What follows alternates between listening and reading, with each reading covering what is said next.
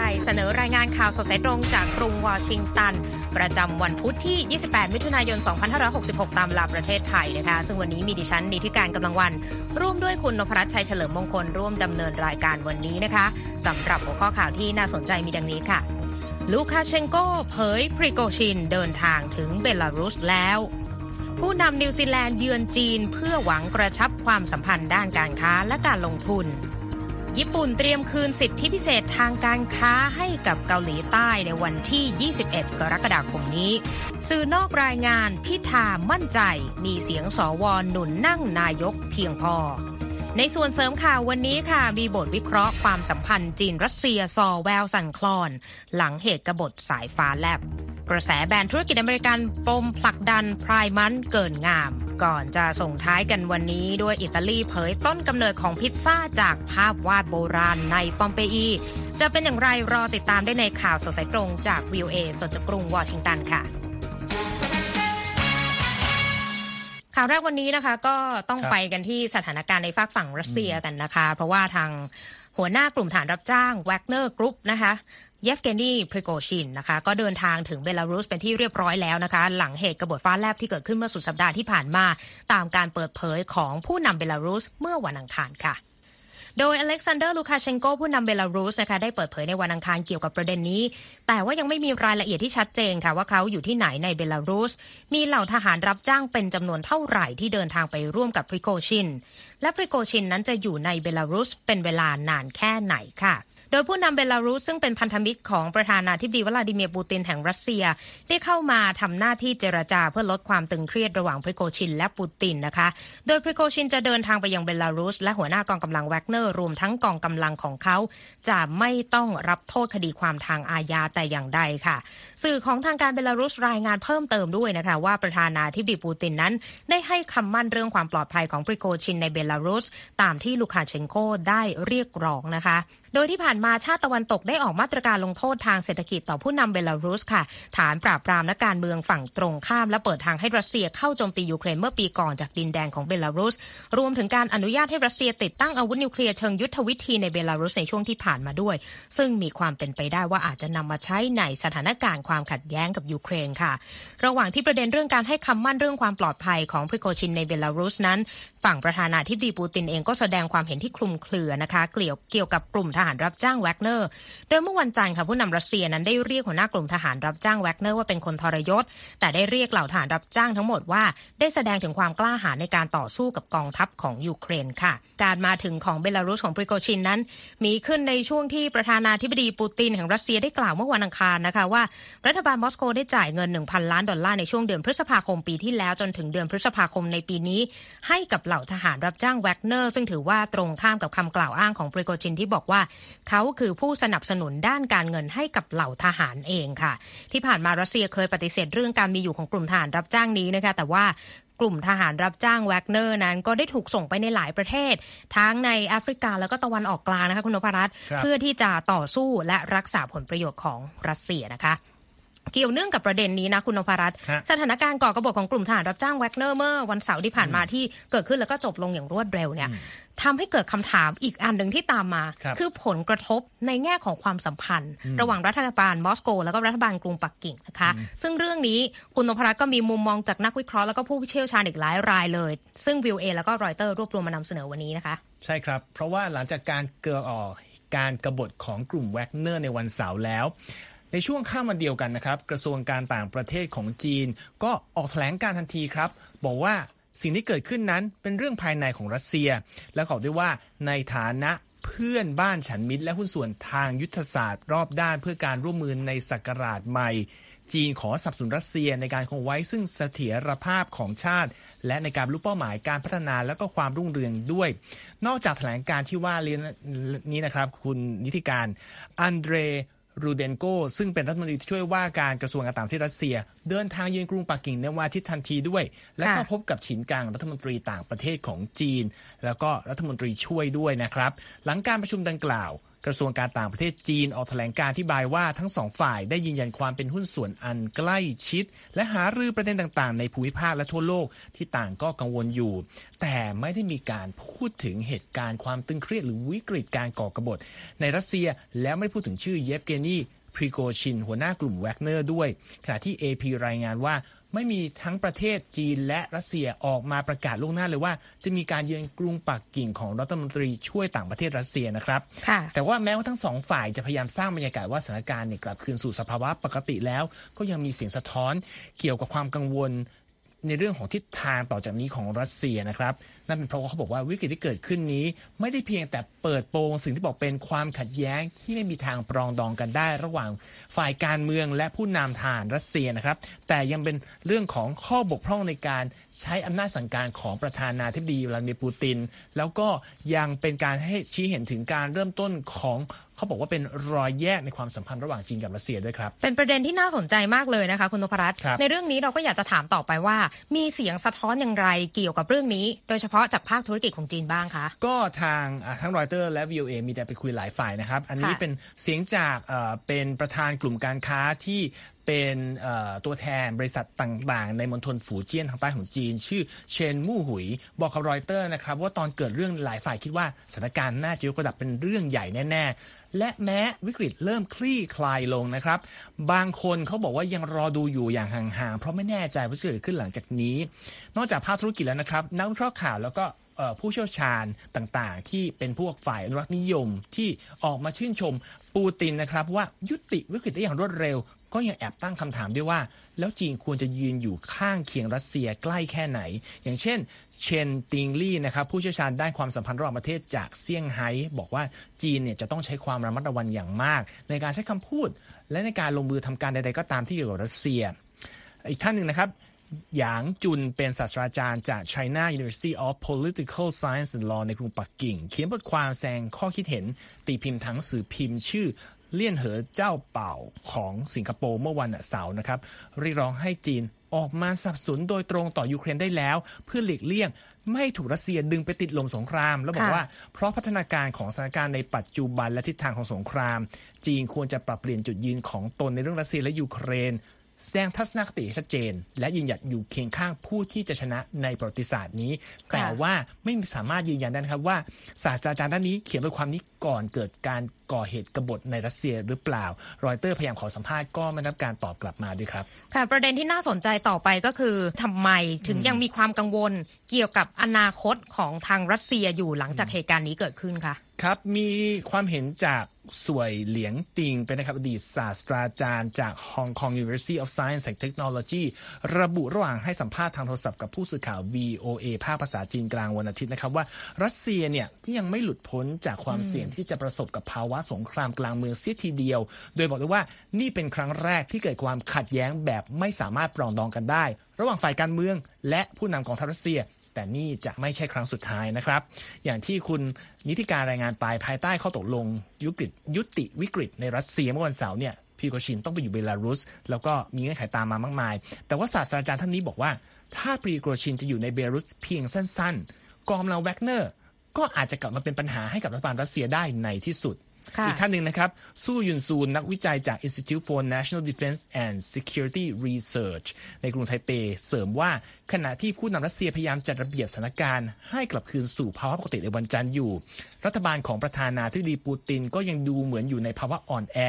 ดูได้จากจุดบกพร่องในการสั่งการ และใช้อำนาจต่างๆ ของผู้นำรัสเซียในช่วงการก่อการกบฏ และเมื่อประกอบกับปัญหาคอร์รัปชันภายในกองทัพรัสเซีย และขวัญกำลังใจของทหารที่ค่อนข้างจะแย่ลงแล้วเนี่ยทั้งหมดนี้อาจจะบ่งชี้ถึง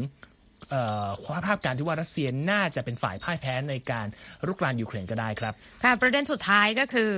ในฐานะที่เป็นพันธมิตรใกล้ชิดเนี่ยนักวิเคราะห์เองมีการประเมินไหมคะว่าจีนเองเนี่ยน่าจะส่งความช่วยเหลือทางการทหารให้กับรัสเซียไปบ้างหรือเปล่า ครับนักเอ่อวิเคราะห์ผู้เชี่ยวชาญสองคนนะครับสู้ยุนซูแล้วก็เหลียงติงมองเห็นกันว่าจีนไม่น่าจะส่งความช่วยเหลือทางทหารให้กับรัสเซียเป็นอันขาดทางทางเอ่อซูยุนซูบอกว่าทางเอ่อสีจิ้นผิงเนี่ย ไม่มีทางจะยอมรับว่าตัวเองคิดผิดไปอยู่ข้างปูติน เนื่องจากยังไงจีนก็ยังต้องการให้รัสเซียเนี่ยอยู่ในฐานะหุ้นส่วนของตนทางด้านภูมิรัฐศาสตร์นะครับ เพราะฉะนั้นเขาจะไม่ส่งทหารเข้าไปเออของกองทัพ ชื่อกองทัพปลดปล่อยประชาชนไปรบกับชาวยูเครนค่ะความเป็นไปได้ความเป็นไปได้เดียวก็คือจะส่งความช่วยเหลือทางอ้อมเช่นทรัพยากรและอุปกรณ์ต่างๆ ไปให้ ส่วนเหลียงติงบอกว่าเอ่อถ้าจีนจะต้องสูญเสียหุ้นส่วนนี้คงเป็นข่าวร้าย และถ้าหากรัสเซียแพ้ก็น่าจะเป็นเรื่องแย่แต่บอกว่า การจะช่วยรัสเซียเนี่ยมันเหมือนจะเสียกับเสียงเดียว เพราะว่าถ้าจีนต้องส่งอะไรไปให้คนต้องส่งอาวุธที่ดีที่สุด แต่การส่งอาวุธที่ดีที่สุดไปแปลว่าตัวเองจะต้องเสียอาวุธที่ดีที่สุดตัวเองไป นอกจากนั้น การที่ช่วยขณะนั้นก็อาจจะโดนมาตรการลงโทษจากนานาชาติได้ มันก็มีเรื่องเสียกับเสียอย่างเดียวนะครับ ค่ะ ก็มีหลากหลายประเด็นที่ต้องติดตามนะคะสำหรับทิศทางความสัมพันธ์ระหว่างรัสเซียแล้วก็จีนนะคะ หลังจากเกิดเหตุการณ์เมื่อสุดสัปดาห์ที่ผ่านมานะคะ ขอบคุคณรับมากค่ะ คุณนพรัตน์คุณกำลังรับฟังข่าวสดสายตรงจากวีโอเอภาคภาษาไทยกรุงวอชิงตันนะคะ ช่วงหน้ายังมีข่าวสารที่น่าสนใจรออยู่ค่ะ Voice of America. VOA. Washington.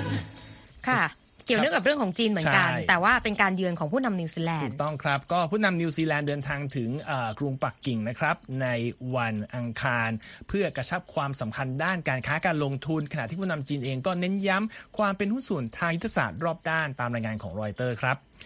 นายกรัฐมนตรีนิวซีแลนด์คริสฮิปกินส์หารือกับประธานาธิบดีสีจิ้นผิง ในโอกาสเยือนจีนนะครับ แล้วก็เน้นย้ำถึงความสำคัญของการทำงานร่วมกันเพื่อสนับสนุน ระเบียบกฎเกณฑ์ระหว่างประเทศ รวมทั้งบทบาทเชิงสร้างสรรค์ของจีนในการรับมือกับความท้าทายระดับโลกที่มีร่วมกันเช่น การเปลี่ยนแปลงของสภาพภูมิอากาศและสงครามในยูเครน ตามแถลงการณ์ของรัฐบาลนิวซีแลนด์นะครับด้านประธานาธิบดีสีจิ้นผิง กล่าวในวันอังคารระหว่างพบปะกับนายกรัฐมนตรีนิวซีแลนด์ว่า ทั้งสองประเทศควรจะส่งเสริมการเปิดเสรีและอำนวยความสะดวกการค้าการลงทุน และจัดเตรียมสภาพแวดล้อมทางธุรกิจที่ดีขึ้น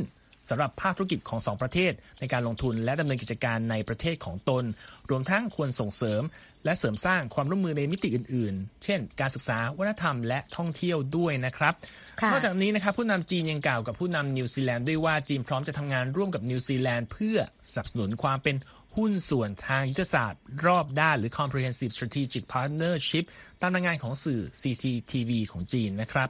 ก่อนหน้าเยือนจีนนะครับ คุณนิติการสิ่งที่น่าสนใจคือนายกรัฐมนตรี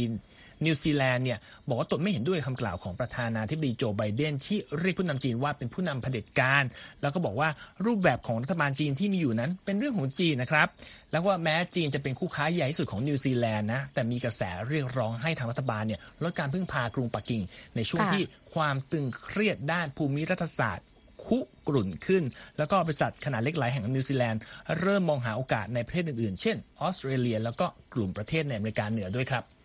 ค่ะ ก็เป็นประเด็นที่ต้องติดตามกันอย่างใกล้ชิดนะคะ ขยับกันไปที่ความสัมพันธ์ระหว่างญี่ปุ่นและเกาหลีใต้กันบ้างนะคะ เพราะว่าล่าสุดนั้นทางญี่ปุ่นนะคะ ได้เตรียมคืนสิทธิพิเศษทางการค้าค่ะ ให้กับทางเกาหลีใต้นะคะ ในเดือนกรกฎาคมนี้ ตามการเปิดเผยของรัฐบาลญี่ปุ่นเมื่อวันอังคารค่ะ โดยญี่ปุ่นนั้นดึงเกาหลีใต้กลับเข้ามาในรายชื่อประเทศคู่ค้าที่ได้รับความไว้วางใจนะคะ ในวันที่ 21 กรกฎาคมนี้ ซึ่งถือว่าเป็นการคืนสถานะเกาหลีใต้เข้าไปในรายชื่อประเทศที่ได้รับสิทธิพิเศษทางการค้า หรือว่าบัญชีขาวนะคะ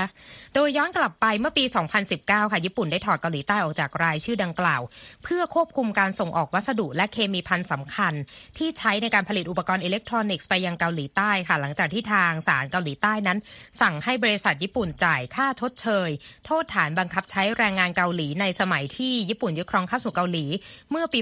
1910 ถึงปี 1945 นะคะ โดยการคืนสิทธิพิเศษทางการค้าให้กับเกาหลีใต้ในรอบนี้ก็ถือเป็นก้าวล่าสุดนะคะ ของความพยายามในการประสานสัมพันธ์ระหว่างสองชาติท่ามกลางภัยคุกคามของเกาหลีเหนือ ในช่วงที่ผ่านมาเพราะว่าในปีนี้นะคะ ญี่ปุ่นก็ยกเลิกข้อจำกัดในการส่งออกชิ้นส่วนเซมิคอนดักเตอร์กับเกาหลีใต้ขณะที่เกาหลีใต้เกาหลีใต้เองนะคะ ก็มีการยกเลิกข้อร้องเรียนที่ยื่นต่อองค์การการค้าโลกในประเด็นนี้ด้วยเช่นกันค่ะ ครับจากเรื่องของญี่ปุ่นแล้วก็เกาหลีใต้ขยับลงมาที่ประเทศไทยเราบ้างครับ วันนี้เป็นการดูรายงานข่าวสื่อนอกที่ติดตามสถานการณ์การเมืองของไทยนะครับ โดย AFP รายงานครับว่าแคนดิเดตนายกไทย คุณพิธาลิมเจริญรัตน์หัวหน้าพักก้าวไกล ยืนยันประกาศในวันอังคารว่า ทางพักเนี่ยมั่นใจว่ามีเสียงสนับสนุนจากวุฒิสมาชิกมากพอเพื่อตนก้าวขึ้นมาเป็นนายกรัฐมนตรีคนใหม่ตามแผนนะครับ อย่างที่เรารายงานไปและทุกคนทราบนะครับ หลังจากพักก้าวไกล สามารถคว้าชัยเป็นพรรคที่มีเสียงสนับสนุนมากสุดในวันที่ 14 พฤษภาคมที่เลือกตั้งทั่วไปมานะครับ ก็ต้องการเสียงรวมทั้งหมด 376 เสียงจากทั้งสองสภา ซึ่งหมายถึงต้องระดมแรงหนุนจากวุฒิสภา 250 ท่านนะครับ ที่แต่งตั้งโดยรัฐบาลรักษาการชุดปัจจุบันที่นำโดยพลเอกประยุทธ์จันทร์โอชาเพื่อให้ได้อย่างน้อย 64 เสียง เพื่อบวกกับเอ่อเสียงของพรรค ร่วมที่ตกลงกันแล้วทั้งหมด 312 เสียงเพื่อให้ได้เสียงที่ว่านี้นะครับค่ะทางผู้สื่อข่าวก็สอบถามคุณพิธาไป เกี่ยวกับตัวเลขวุฒิสมาชิกที่ว่ามั่นใจว่าจะได้มาลงคะแนนให้ตน ได้คำตอบมาโค้ดคำพูดมาอย่างนี้นะครับ มากพอที่ทำให้ผมเป็นนายก ทางรัฐสภาไทยก็มีกำหนดการเปิดการประชุมนัดแรกหลังการเลือกตั้งทั่วไปในวันจันทร์หน้านะครับ ส่วนการลงคะแนนเสียงเลือกตั้งนายกรัฐมนตรีนี่ต้องเสร็จสิ้นสมบูรณ์ภายในกลางเดือนกรกฎาคมค่ะทางเอพีบอกว่าเป้าหมายของการแก้ไขมาตรา 112 ของพรรคก้าวไกลเนี่ยก็เป็นอุปสรรคหลักอยู่ดีนะครับที่จะทำให้รัฐบาลก้าวไกล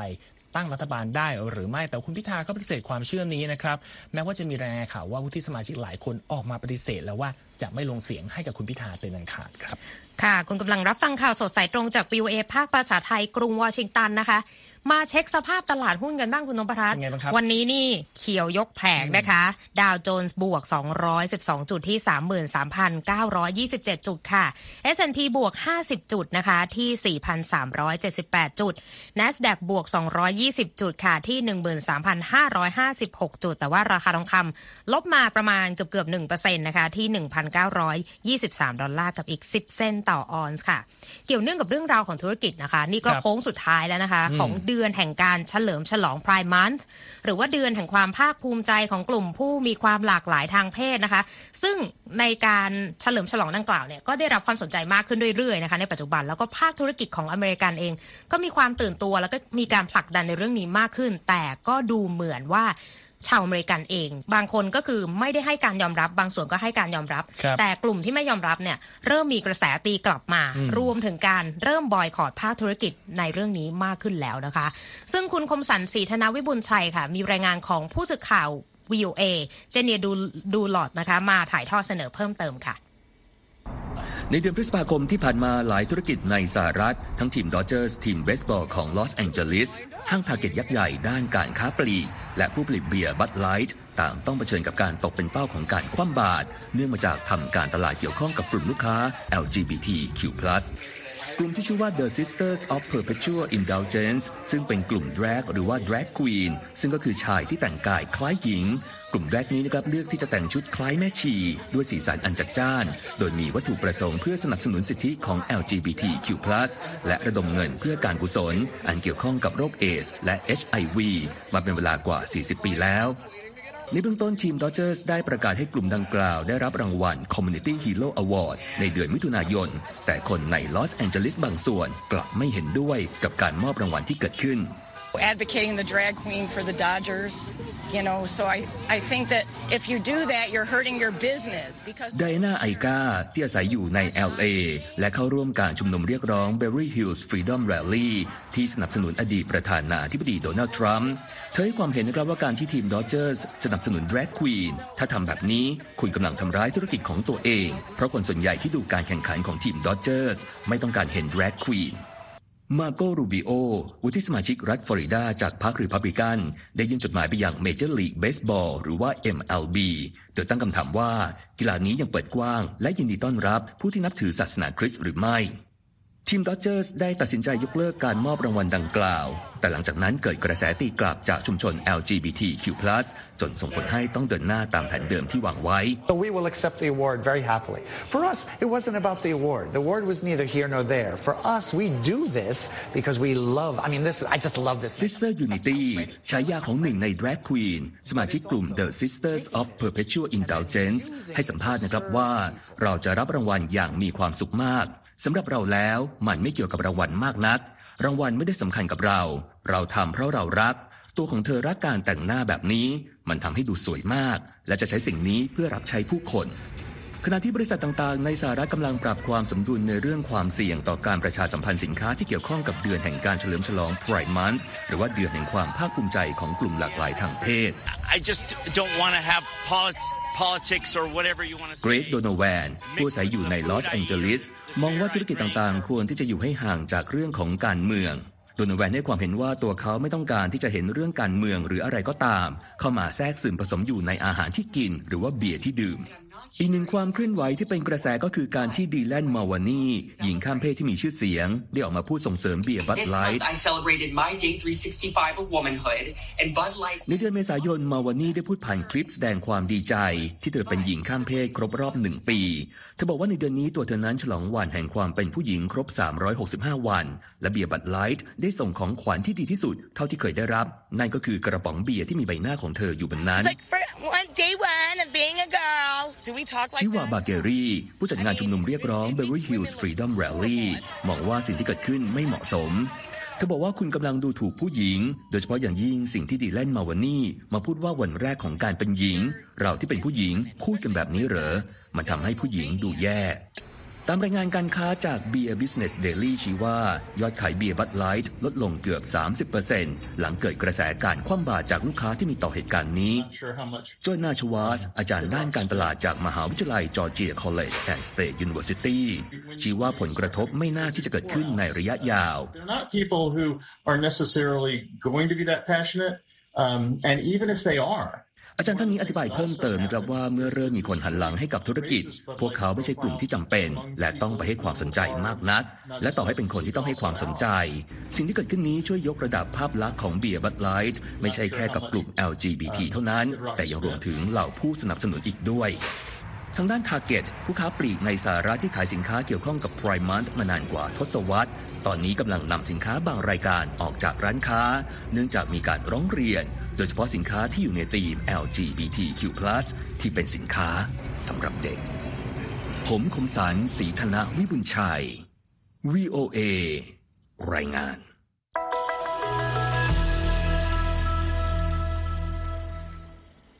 ขอบคุณมากค่ะ คุณคมสันค่ะคุณกำลังรับฟังข่าวสดสายตรงจาก VOA ภาคภาษาไทยกรุงวอชิงตันนะคะ สามารถเข้าไปติดตามหรือไปรับฟังและอ่านข่าวของเรากันได้อีกครั้งทางเว็บไซต์ v i e w a t h a i c o m นะคะ ติดตามเราผ่านทางช่องทางที่หลากหลายมากขึ้นค่ะ ทั้ง Facebook Instagram Twitter YouTube นะคะ และเรามี Spotify ให้ได้ติดตามกันด้วย นอกจากนี้นะคะ เรายังมีรายการใหม่นะคะ เรียนรู้ภาษาอังกฤษกับ VOA ไทยนะคะนำทีมโดยคุณนพรัชัยเฉลิมมงคลและทีมงานนะคะ ที่จะมา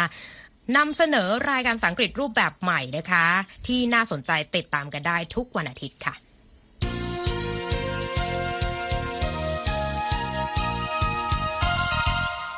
ไปกันที่เรื่องราวจะบอกว่าเป็นแนวเศรษฐกิจปากท้องใช่แต่ดูเหมือนจะเป็นเศรษฐกิจปากท้องที่เกิดขึ้นในฝากฝั่งอิตาลีใช่ไหม ไม่ต้องเหมือนนะฮะตรงเลยครับ เป็นประเด็นเรื่องการประท้วงราคาพาสต้าแพงในอิตาลีครับ คุณนิติการเขาบอกว่าจริง ๆ แล้วเนี่ยจะมีการจัดชุมนุมในสัปดาห์นี้แต่เขาก็ยกเลิกไปแล้วนะครับค่ะหลังจากชาวอิตาลีพอจะมีพื้นที่ฉลองโอกาสที่ราคาพาสต้าลดลงแม้ว่าราคาสินค้าต่างๆ หมายถึงผักผลไม้จะพุ่งสูงขึ้นก็ตามนะครับ กลุ่มสิทธิผู้บริโภคอิตาลีที่ชื่ออโซเตนติประกาศยกเลิกการชุมนุมพาสต้า Strike เพื่อประท้วงกรณีราคาพาสต้าแพงในสัปดาห์นี้ หลังจากกระทรวง อุตสาหกรรมอิตาลีเปิดเผยรายงานเมื่อสัปดาห์ก่อนนะครับว่าราคาพาสต้าในประเทศลดลงราว 0.3%ในเดือนพฤษภาคม เมื่อเทียบกับช่วงเดียวกันของปีก่อนนะครับ ตามรายงานข่าวบอกว่าตอนนี้พาสต้าที่อิตาลี 1 กิโลประมาณเหลือประมาณ2 1.12 ยูโร หรือ 82 บาทนะครับ จาก 2.44 ยูโร หรือประมาณ 94 บาท ในเดือนมีนาคม ในหลายเมืองราคาก็ยังต่ำกว่า 2 ยูโร หรือว่า 77 บาทแล้วด้วย อย่างไรก็ตามนะครับ ทางกลุ่มสิทธิผู้บริโภคอิตาลีเปิดเผยกับ AP ว่าราคาพาสต้านี่ก็ยังแพงอยู่ในบางเมืองนะ คุณนิติการค่ะแล้วก็จะมีการเตรียมจัดการประท้วงอีกครั้งในฤดูร้อนนี้ด้วย โดยรวมนะครับแม้ว่าราคาพาสต้าจะถูกลงแต่ว่าภาวะเงินเฟ้อโดยรวมของอิตาลีเนี่ยก็เป็นปัญหาใหญ่ในครัวเรือนต่างๆนะครับเพราะว่าในเดือนพฤษภาคมที่ผ่านมาราคาผักพุ่งสูงเกือบ 15%จากช่วงเดียวกันของปีก่อนนะครับค่ะจากเพิ่มจากระดับ 11%ในเดือนเมษายน ยกตัวอย่างเช่นราคามันฝรั่งพุ่งค่ะ22%โอ้อันนี้อ้างอิงจากสำนักงานสถิติแห่งชาติอิตาลีครับก็คือดีใจที่พาสต้าราคาถูกลง แต่ว่าทำใจราคาที่ทำใจว่าราคาผักข้างเคียงเนี่ยอาจจะไปต่อมากเลยทีเดียวนะคะคในรับตัวเลขสองหลักกันเลยทีเดียว เอาล่ะ มาส่งท้ายวันนี้ยังอยู่กันที่อิตาลีครับแต่หลายคนเนี่ยอาจจะอยากเอ่อนึกถึงพิซซ่าต้นตำรับนะคะ จะพาไปย้อนดูบรรพบุรุษของพิซซ่าอิตาลีว่าหน้าตาเป็นยังไงนะคะครับ อันนี้เป็นรายงานมาจากกระทรวงวัฒนธรรมของอิตาลีนะคะ เมื่อวันอังคาร คือเขาใช้จิตรกรรมฝาผนัง ที่บอกว่าน่าจะเป็นเครื่องยืนยันถึงบรรพบุรุษของพิซซ่าอิตาลีนะคุณนพรัตน์ครับคือเป็นภาพที่ถูกพบบนกำแพงของบ้านหลังหนึ่งในเมืองปอมเปอีนะคะ โดยกระทรวงวัฒนธรรมอิตาลีค่ะ เขาบอกว่าไปค้นพบต้นกำเนิดพิซซ่านี้นะคะ แล้วก็เป็นภาพฝาผนังอย่างที่บอกไป คือพบบริเวณโถงของบ้านนี่ไงที่มีร้านเบเกอรี่อยู่ติดกันด้วยครับ นักโบราณคดีเขาสันนิษฐานนะคะว่ารูปดังกล่าวเนี่ยก็คือ flat bread นะคะขนมปังแบนๆที่ปรากฏในภาพวาดฝาผนัง แล้วก็วางอยู่ใกล้กับแก้วไวน์ด้วย ก็เลยสันนิษฐานว่าน่าจะเป็นอาหารที่เขาใช้รับประทานคู่กับผลไม้อย่างทับทิม หรือว่าอินทผลัม หรือว่าจะปรุงด้วยเครื่องเทศหรือว่าซอสเพสโต้ก็ได้นะคะ โดยแถลงการณ์ของกระทรวงวัฒนธรรมอิตาลีเนี่ยอาจจะมองว่า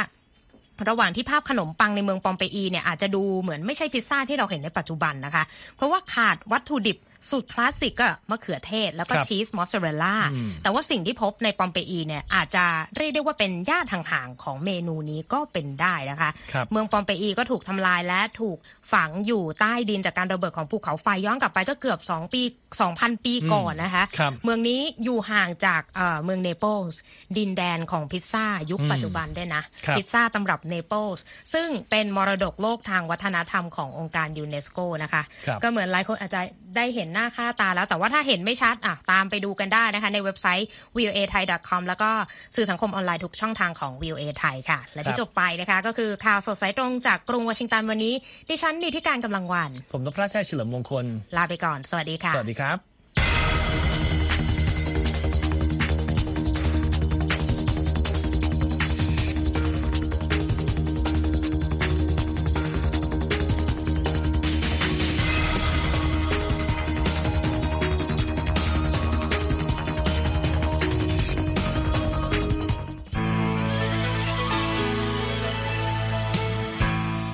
และที่จบไปเป็นรายการจาก VOA ภาคภาษาไทย รายงานสดส่งตรงจากกรุงวอชิงตัน ประเทศสหรัฐ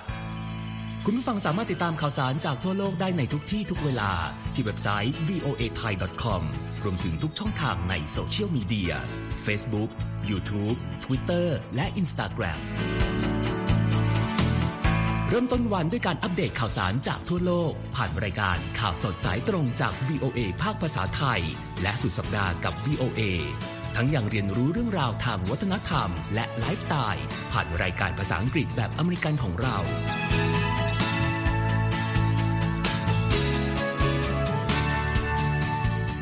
ติดตามความเคลื่อนไหวในประเทศสหรัฐ การเมืองอเมริกัน พร้อมเข้าใจที่มาที่ไปของเหตุการณ์สำคัญ รวมถึงข่าวต่างประเทศ จากแหล่งข่าวที่เชื่อถือได้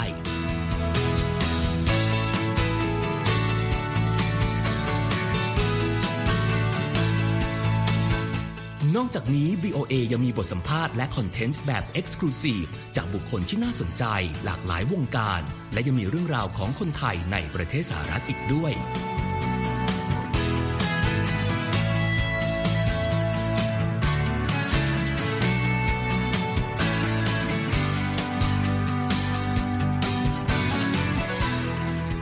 คุณนะครับที่ให้ VOA ไทยเป็นส่วนหนึ่งในการติดตามข่าวสารสาระและเกร็ดความรู้ของคุณ จากรายการต่างๆ ที่เรามุ่งมั่นนำเสนอ เพื่อความเที่ยงตรง ทันเหตุการณ์ และมีประโยชน์ในทุกๆวัน